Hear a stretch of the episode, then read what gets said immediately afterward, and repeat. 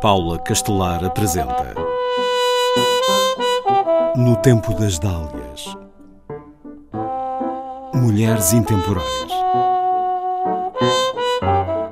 Maria Eduarda Gonçalves nasceu em 1952 em Aveiro. O pai, António dos Santos Gonçalves, engenheiro civil, encontrava-se temporariamente em serviço nessa cidade. A mãe, Maria Elvira Barroso, além de licenciada em Direito, foi a pianista para quem Fernando Lopes Graça compôs duas sonatinas recuperadas, peças para piano. Maria Eduarda estudou no Liceu Francês e no Liceu Rainha Dona Leonor, em Lisboa. Por iniciativa dos pais, aprendeu música em criança, juntamente com os irmãos gêmeos José Diogo e Vasco. Com eles se tornaria, desde os 11 anos, assídua frequentadora dos concertos do Tivoli mais tarde, sobretudo da Gulbenkian. A escolha do direito para os estudos universitários ficou a dever-se à percepção que cedo obteve, pelo exemplo da mãe, de que o trabalho do jurista é, na essência, interpretar textos havia ficado deslumbrada com a leitura e a interpretação dos Lusíadas pela mão da sua professora de literatura portuguesa no liceu, Maria Letícia, mulher do escritor Mário Dionísio. Mas nesses tempos o ensino na Faculdade de Direito pareceu-lhe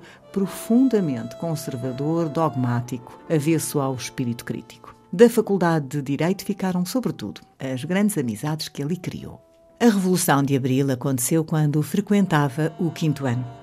Viveu com intensidade e alegria esses tempos agitados de 1974-1975, militando no MDP-CDE, o Movimento Democrático Português, com missão democrática eleitoral. Em 1969, com 17 anos, havia já participado na campanha da CDE nas eleições legislativas realizadas nos primeiros tempos da chamada Primavera Marcelista. Lembro que o movimento, antes da Revolução, foi um importante instrumento de oposição à ditadura e, depois de 1974, se constituiu como partido político. Logo após concluir a licenciatura, em 1975, o encontro com o oceanógrafo e político Mário Ruivo, com quem trabalhou na nova Secretaria de Estado das Pescas, foi decisivo para o caminho que a havia de conduzir a fazer ciência, uma ciência sensível ao contexto social e político. Mas não só. Maria Eduarda Gonçalves e Mário Ruivo partilharam muito mais. Casaram.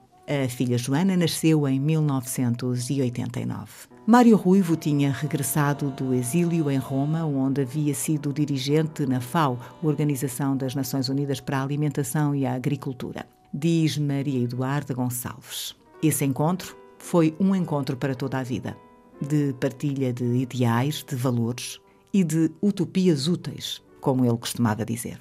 Com 22 anos, foi chamada à delegação de Portugal à terceira Conferência das Nações Unidas sobre o Direito do Mar uma experiência formadora.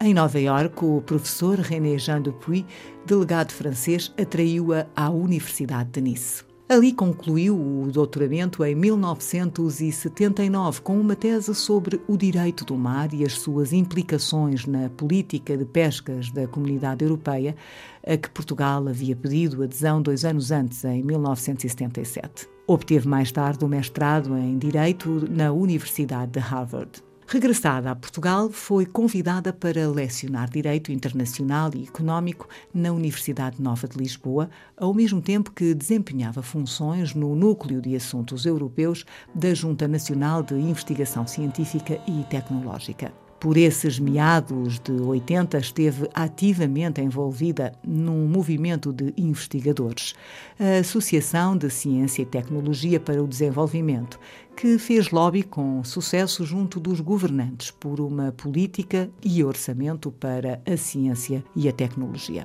Mendes Mourão, prematuramente desaparecido, e Mariano Gago, que seria mais tarde ministro da Ciência, foram cofundadores dessa associação. Em 1995 entrou por concurso no Instituto Superior de Ciências do Trabalho e da Empresa, hoje Instituto Universitário de Lisboa, onde se agregou e é professora catedrática. Aí encontrou o ambiente favorável ao desenvolvimento de ensino e investigação transdisciplinar e inovadora sobre vários temas. Entre esses temas estão a cultura científica e a participação dos cidadãos, os desafios éticos e jurídicos da revolução tecnológica ou a regulação da internet. Liderou e participou em numerosos projetos científicos nacionais e europeus. Do seu trabalho de investigação resultaram mais de 200 livros e artigos, grande parte destes em revistas internacionais. Foi membro de grupos de peritos e conselhos científicos sobre estas temáticas nas Nações Unidas e na União Europeia.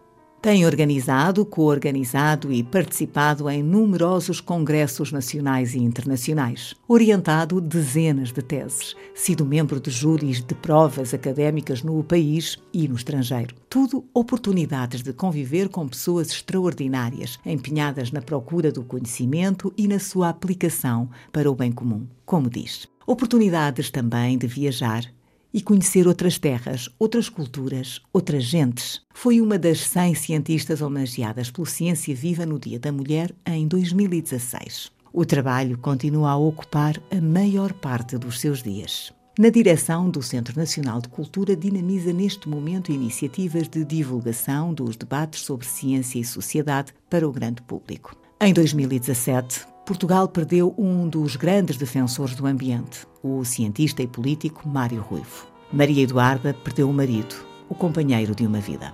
Apesar de sempre ter trabalhado muito, Maria Eduarda Gonçalves foi encontrando tempo para os fins de semana em Castelo de Vide com o marido e a filha Joana.